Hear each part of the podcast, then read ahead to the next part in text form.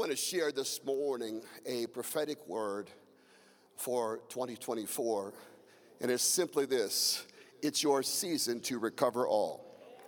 It's your season to recover all. We'll be talking about one of my favorite passages I'll use as a, a text to talk about these things. Before I do, let me share something um, important.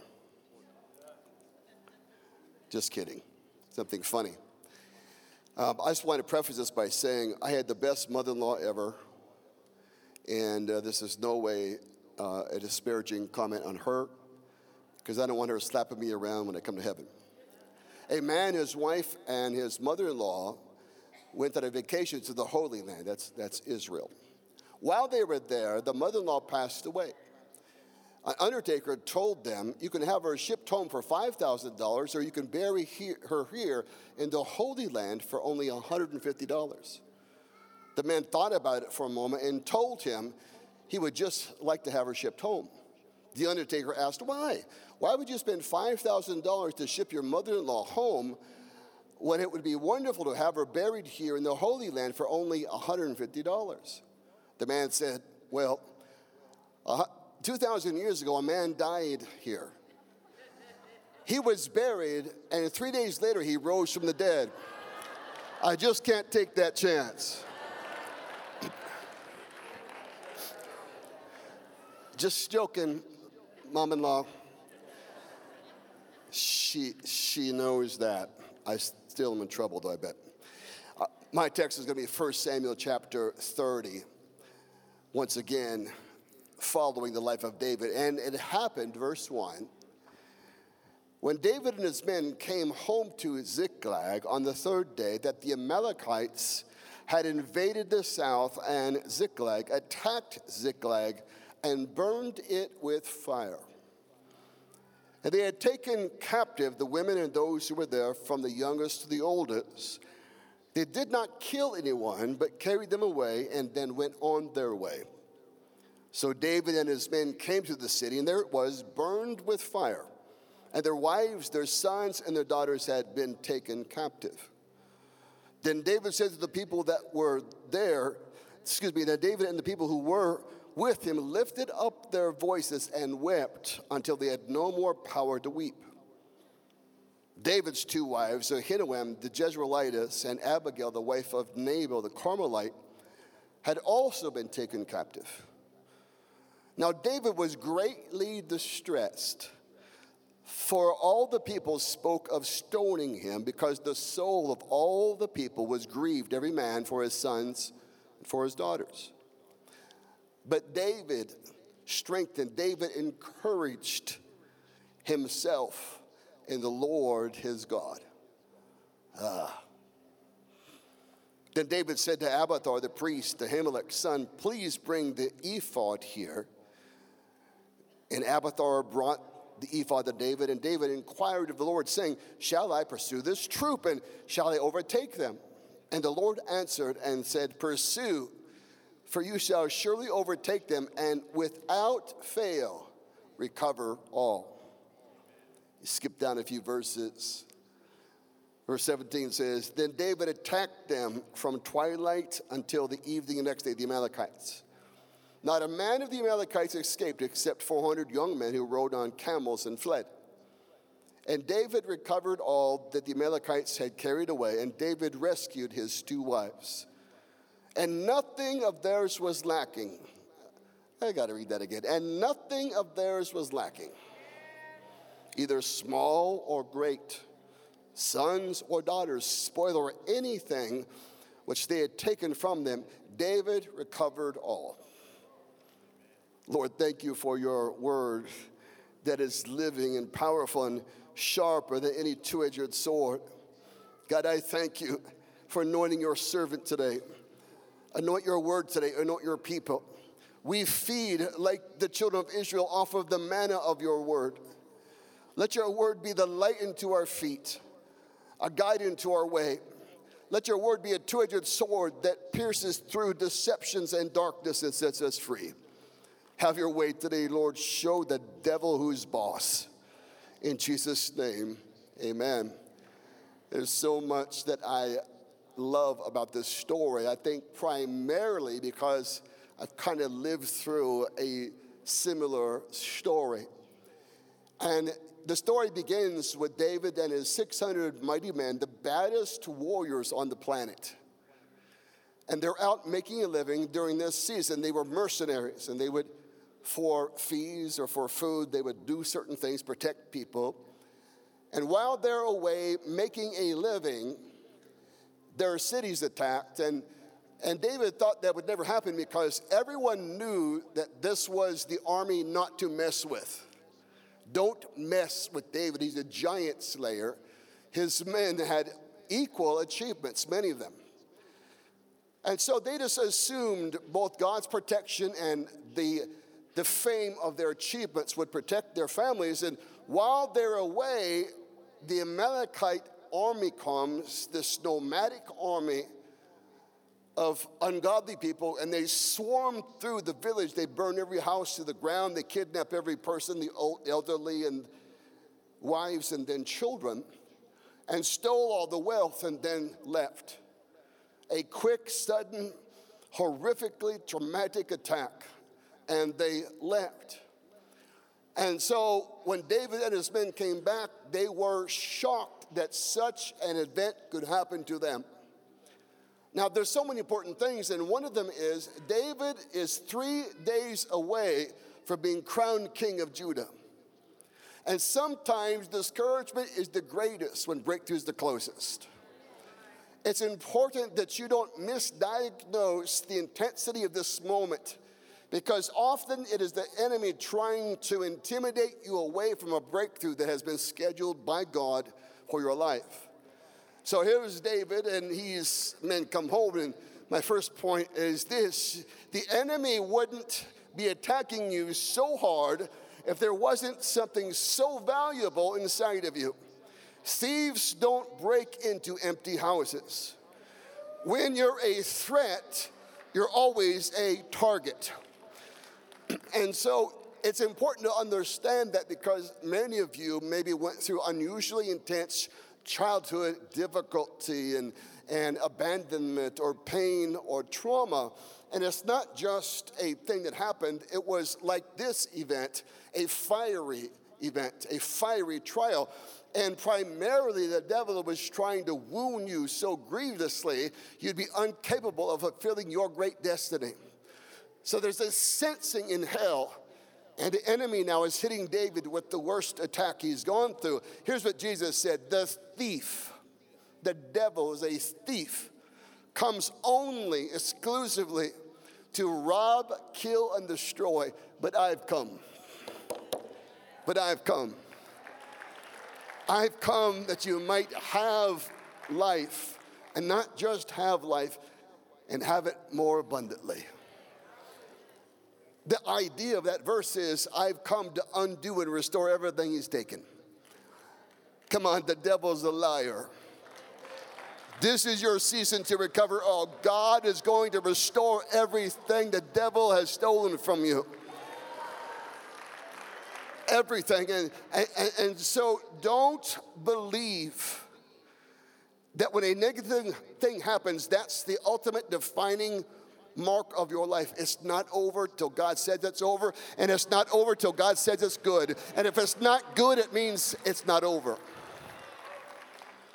First Peter 4 says that Peter's talking as a now mature, wise apostolic leader. He says, My brethren, don't think it strange concerning the fiery trial which is to try you, as though some strange thing happened to you. So he didn't say just a trial, but a fiery trial. Often, when the devil wants to discourage people, he attacks their family or their finances, as in this example. And sometimes, in, you know, when you throw a pebble into a body of water or to a lake, a still watered lake, it will make a proportionate splash according to its size and weight. But when a small pebble makes a large splash, which is, you know, not, not possible, but in our lives, when we have an event happen that makes a large consequential response, it's because the unseen hand of the devil's on it. So there's an exaggerated outcome because the enemy has now turned up the heat. So you're not strange just because something strange happened to you. Come on, I'm giving a couple of people permission to not be strange. Yeah. You're not the sum of the negative experiences that have happened to you. You're more than that. Okay. First Peter 5 says this be sober, not just drugs or alcohol, be mentally alert, spiritually awake, be sober, be vigilant. If there's ever been a time to have those things, it's now. Because your adversary, the devil, walks about like a roaring lion, seeking whom he may devour. Resist him steadfast in the faith. So Mary and I in 2020 were ministering in Johannesburg, South Africa, and the pastor gave us a one day safari. It was a beautiful gift. And I love this safari because we went to a private preserve where they guaranteed you'd see like 20 animals. It wasn't like a wild preserve. We have to hope and pray you see. So, they, you know, they, they know where the elephants are, the giraffes. And so we're sitting there in the car in the open Jeep, and I wasn't paying attention, and a full adult male lion walked two feet past me. And I realized he could have easily grabbed my leg and had me for breakfast. This, this massive, beautiful animal walked past me. What, what I do? I took a picture. if I'm going to die, I want to go on Facebook. You know. What? Oh, yeah, then I traumatized my wife. I, I dropped my phone, and you're not allowed to get out of the Jeep and we were looking at the rhinoceroses. And so they're not the friendliest of animals. So my phone's on the ground, and my wife's looking at me angrily. Why would you bring it up three years later if you're not angry about it? I'm just, I'm just asking.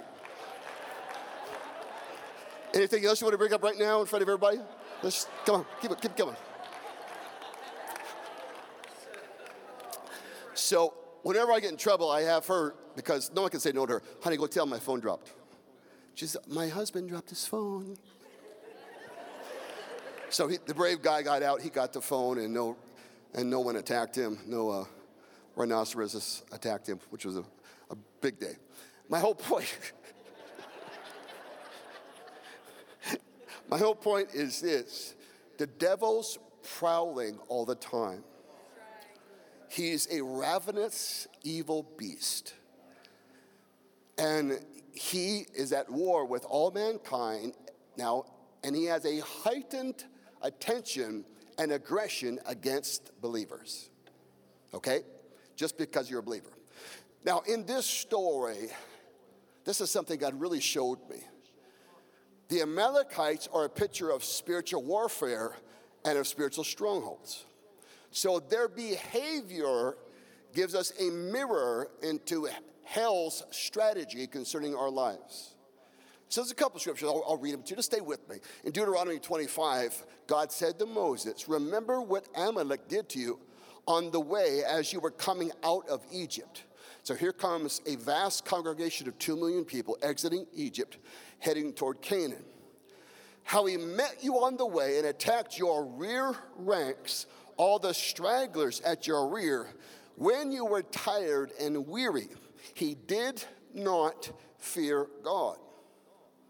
Therefore, it shall be when the Lord your God has given you rest from your enemies all around, in the land which the Lord your God is giving you to possess as an inheritance, that you shall blot out the remembrance of Amalek from under heaven. You shall not forget. Every generation has the obligation to war against the spirit of discouragement. The ultimate aim of this attack was to sow discouragement. So the Amalekite were a nomadic people, and they were studying Israel from their, their mountain, hidden mountaintop hideaways. And as this massive congregation of two million people comes out of Egypt, they study them. And they said, well, all the young and strong and aggressive warriors are at the front pack of this massive army this massive company of people. But back here are the elderly, the young, and the, and the slow, the wearied, and the weakened. Let's attack them where they're the most weak. Let's attack them back there. And so it wasn't that they attacked Israel that God got upset about. God would, but other nations attacked Israel, but no one did it like this. No one did it so diabolically, demonically evil that it got heaven's attention. So the Amalekite spirit represents hell's attack in your life, the spirit that studies you and finds out where you're the most vulnerable and attacks you when you're tired and weary. So when you combine those things, your weak place and then your tired soul, when you put those together, it's a perfect storm of adversity. And God says, never forget what they've done. So it's important because discouragement sometimes is not just the culmination of negative things you've been through, it's the demonic assignment against you to make you quit before something big happens in your story. Come on, the devil is a liar. He's a liar. And it's important that you and I understand and overcome his intentionality. The devil can't win in your story unless he convinces you to quit. So I have a word for you don't quit, don't give up. The devil is a liar. You are so close. Come on, elbow someone and say, You're so close. You are so close. God has something amazing planned and prepared for you. And let me boldly say one of my favorite phrases for all of my ministry the best is yet to come. The best is yet to come. The best is yet to come. So, another examination and revelation of Satan's activity is found in Exodus 17. Verse 8 Now Amalek came, the Amalekites came and fought with Israel in the Rephidim, valley of giants. Moses said to Joshua, Choose out some men and go to fight, fight with Amalek. Tomorrow I will stand on top of the hill with the rod of God in my hand. So Joshua did as Moses said to him and fought with Amalek. And Moses, Aaron, and Hur went to the top of the hill. And so it was, Moses' hands as Moses held up his hands, Israel prevailed. When he let down his hands, Amalek prevailed. But Moses' hands became heavy, tired. So they took a stone, they put it under him, they sat him down. And Aaron and Hur supported his hands, one on one side, the other on the other side, and his hands were steady to the going down of the sun. And Joshua defeated Amalek and his people with the edge of the sword. Then the Lord said to Moses, Write this for a memorial in the book and recount it in the hearing of Joshua, that I will utterly blot out the remembrance of Amalek from under heaven. And Moses built an altar to the Lord and called it by the name, The Lord is my banner, Yahweh Nisi, okay? My banner of victory. Because the Lord has sworn, I will have war with Amalek from generation to generation. So we face the same kind of spiritual conflicts, just in maybe different methodology than other generations. And God wants you to war against this spirit. Okay?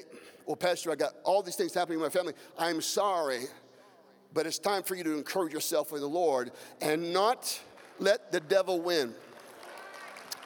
Okay? Now, point number two being spiritual doesn't mean you don't have and feel emotions. But being spiritual means you don't allow negative emotions to reign over you.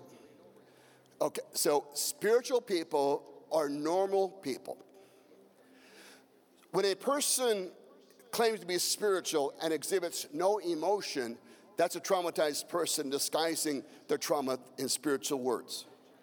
So people have emotions. So, um, for example, the Bible never says don't be angry. The Bible says don't act on your anger. Be angry and don't sin.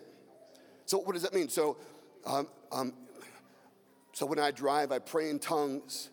I'm listening to praise music. I'm like an angel driving on the road. God bless you. And the, the longer I'm on the road, the more the probability I'm going to run into a devil. They're all out there. And, and that person may do something inappropriate. And because I have normal emotions, I feel something toward them that's not Jesus like. I feel anger. It's not a sin to feel that. It's a sin if I let my words or my fingers do anything. Okay? Hold on to the steering wheel, behave yourself. I'm not going to say a thing. God, God bless you.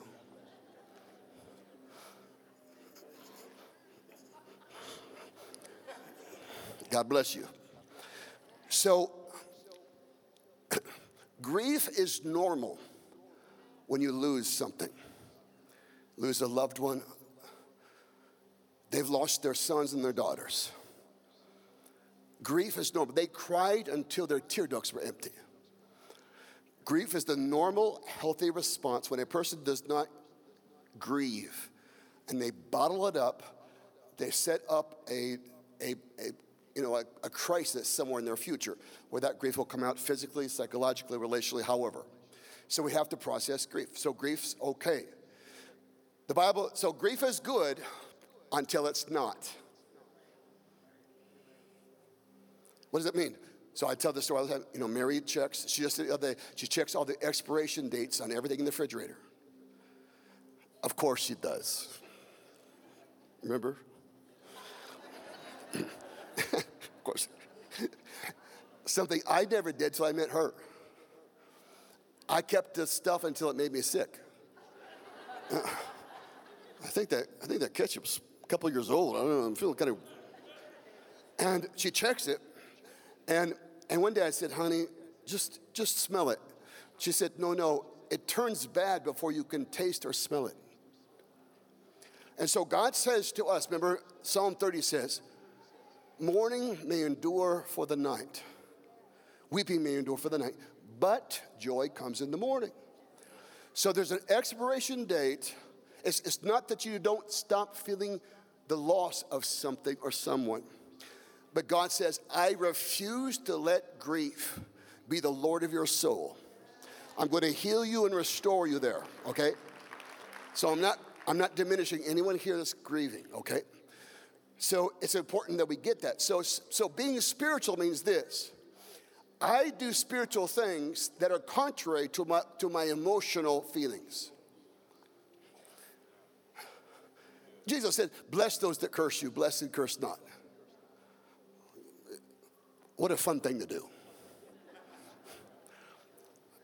Every time I've done I've never felt like doing it when I do that. But I've done it hundreds of times. I've made myself do something biblical and spiritual in spite of the complaint of my emotions.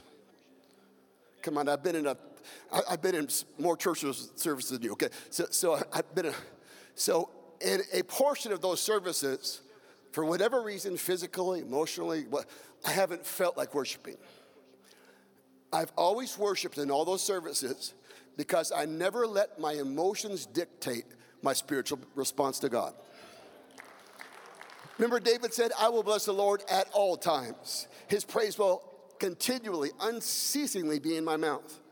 So, how it works is when we start worshiping God out of an active will and discipline, by the third song, our emotions kick in. Okay, okay, now I feel it.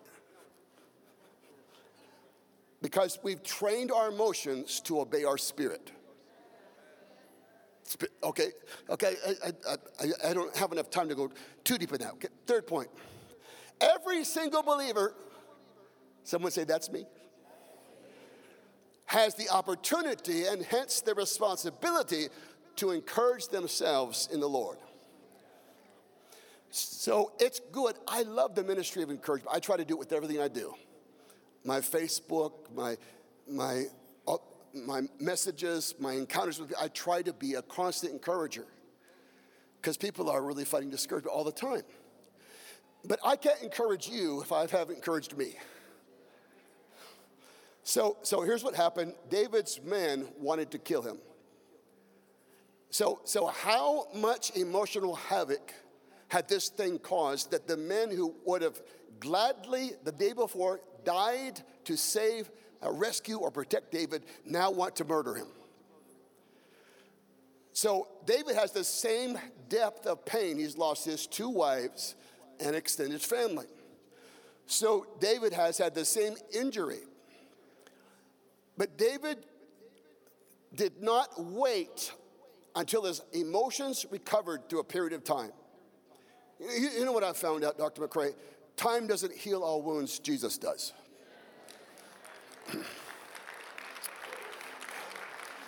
and the remarkable thing to me, after a person who suffered a chronic life threatening depression for two and a half years, me, David recovered the same day. This is an amazing example. So David feels the same pain. He grabs his harp, maybe some parchments of prophecies he's had or scriptures that he, maybe the scroll of Isaiah. I don't know what he has. He climbs up the mountain, finds a little, his little prayer place, his little worship place. And the Bible says David encouraged himself in the Lord his God. Now, a couple points. You'll be a lifetime victim of the circumstances of your life as long as you believe other people control your emotions. Man, if you're married, never say this to your spouse, you make me feel this way. No one can make you feel any way. You're in charge of your emotions. It's a cop out and a victimization identity to say, I can't help the way I feel. You can help. You're supposed to help. You're in charge of your soul. Okay? So, so David didn't blame the man. That, so David took charge. He so, so I was in a life-threatening depression, 1997. I've been in it for two, two years plus. I'm watching TBN, a Christian uh, television station, and this pleasantly plump African American preacher came on named T.D. Jakes. So he comes on, and he, he talked like, like he was speaking right to me. It hit me. My soul resonated. I could tell he had been through hell. I could tell he came out. And I said, I want to come out like he's come out. And next day, my wife, said, I borrowed some money, got on an airplane, flew to Dallas, went to the Potter's House Church. They just opened a campus there. I went into the lobby, into the bookstore, a little, it was small back then. I said, Hi, I've come here from Arizona, and I'd like to buy every single tape your pastor has ever made. The, the, the African American woman looked at me like I was crazy. You want what? I want every tape that's available. She went back, and heard, these two ladies were laughing their heads off. You're not going to believe who's out there. Some cracker came from Arizona. He wants everything pastor has ever said. So I, she came out like a half an hour later with two big grocery bags of cassette tapes. I paid a couple hundred dollars, thank you very much. Got on an airplane, flew home. I devoured these tapes like a starving man devours a meal. I fed myself. I started working out, physical activity. I started feeding my soul. I was finishing my PhD. I did everything to climb out of the horrible pit of depression. I fed myself. Now, I wish someone could have rescued me. Ultimately, no one could begin my restoration but me, me and God. And within a few months, I started feeling different. I don't know what it's going to take for you to encourage yourself, but my friends do it. Well, you say, Pastor, I don't like T.D. Jakes. I don't care that you don't like him. I love him. I owe my life to him. Maybe he's not your thing, so what? Maybe I'm your thing. Feel, feel bad for you if that's true. You got to do whatever it takes, baby. If that, eh, eh, you, you, You got to wake up early, go to bed late, get your Bible out, memorize. You, you got to pray in tongues. You got to listen to tapes. You, you got to. Because every decision you make while you're discouraged will be a bad one. David encouraged himself. Bible says in Isaiah 40, but they that wait upon the Lord shall renew their strength. They shall mount up with wings as eagles. They shall run and not go weary. They shall walk and not faint. The word wait is kovah in the Greek, Hebrew. Kovah most often is translated hope. But it's literally the picture of three strands of string being twisted together. They that twist themselves around God. They that they that twist themselves around the promises of scripture the presence of god that worship until they're hoarse they that that that just shall renew their strength and they'll get everything back they lost they'll outrun the others. They'll find renewed strength energy etc okay I, I, i'm going too slow which i only have myself to blame. Last point david asked the priest God can talk to you about your future when you're encouraged enough to believe it. And, and David said, Is it God's will that I go get my family back? And if I go, will I succeed? And the Lord said, Pursue, overtake, and without fail, you will recover all. I, I just want to prophesy, you're going to recover all. Now, David got his family and wealth back after he got his soul back. When you win the battle in here, that stuff's easy. The big battle is here and here. This is the battle. This is where Amalek wants to kill you. Remember Saul, he's anointed king from God. And the prophet walks in and said, God's first assignment is to go destroy the Amalekites. Saul didn't do it, kept the best people, the best things alive. In 2 Samuel, David's on the throne, and a young man comes in holding the crown of, the, the crown of Saul here. And David said, Is Saul dead? He says, Yes. How do you know he's dead? I killed him. Who are you? I'm an Amalekite. You either kill discouragement or it'll kill you. Come on. You cannot fool around with things that have the power to steal your future, to ruin your happiness, and to rob your destiny. And, and, and David said, Is it God's will? Yes, it's God's will. I just want to say to you aggressively, powerfully, filled with faith, this is your season to pray your family into salvation, to pray your marriage into healing, to pray your business into breakthrough, to pray your ministry into expansion. This is your recover all season. Come on, in every, when God helped me overcome depression, everything I lost, God gave back to me. From my son sitting in the front row to this, to the, a miracle ministry. Your pastor has a testimony, baby. I have a testimony. I was as low as you can go. I was as low as life can take you. And if Jesus could help me recover all and get my mind back and get my soul back, he can help you.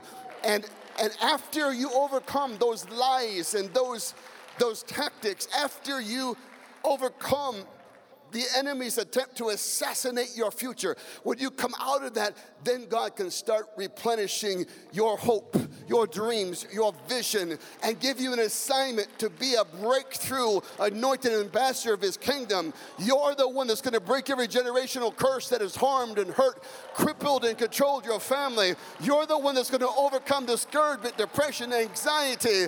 You're the one that's going to rise up in this generation and be like David, recover all Come on, I prophesy your family will be saved. I prophesy your marriage will be restored. I prophesy it's the season to recover all. Your health renewed, your business blessed. There's no part of your story God won't restore if you can recover your soul. Come on, tell someone I'm going to recover all. this. tell them. I pray that this message was for some people, especially. Don't wait until a year from now, the end of 24, to decide how the year went. In January, you prophesy. This is my recovery year. And no matter how difficult, strange, or fiery things may go, never let go of your promise. You're going to recover all. Thank you for listening to me. Prayer team, if you join me down front.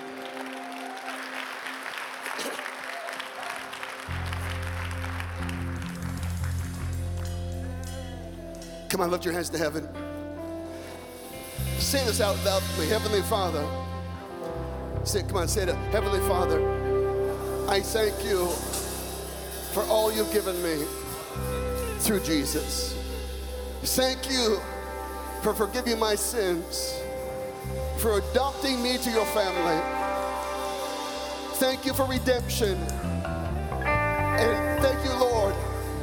You're not done in my story. And today I believe and I declare the best is yet to come. And that 2024 is my year to recover all. Everything the enemy stole, I'm laying claim to. In the mighty name of Jesus Christ. Amen. Amen. Hey, as we close the service, it is our joy to pray for people. And no matter what you need, we're here to pray for you and stand with you and really believe for God to do great things in your life. But if you say, Pastor, I, I don't know where I stand with God. I don't know if I'm born again. I, I don't know if my sins are forgiven. Man, thank you for coming. Thank you for listening to me, for watching. And we believe God set this up as a divine appointment for you to receive the greatest gift in life, and that's the gift of eternal life and forgiveness of sins through Jesus Christ. We'd be deeply honored to pray for you today. It'll be the high point of the service. Maybe you're a Christian, just been away from God in your walk with God. Well, make today your homecoming Sunday, okay? Make today your coming back home Sunday. We'd be honored to pray for you. If you need a healing in your mind or your body, we believe that by his stripes, 1 Peter 2.24, we were healed at the cross. And by the name of Jesus, we invoke the grace of the cross to bring healing to our world. We'd be honored to pray for you. Maybe it's just a hard season a really difficult season. If you want prayer, come forward. Just for 60 seconds longer, church, would you worship with me while those seeking prayer make their way forward? So wait on the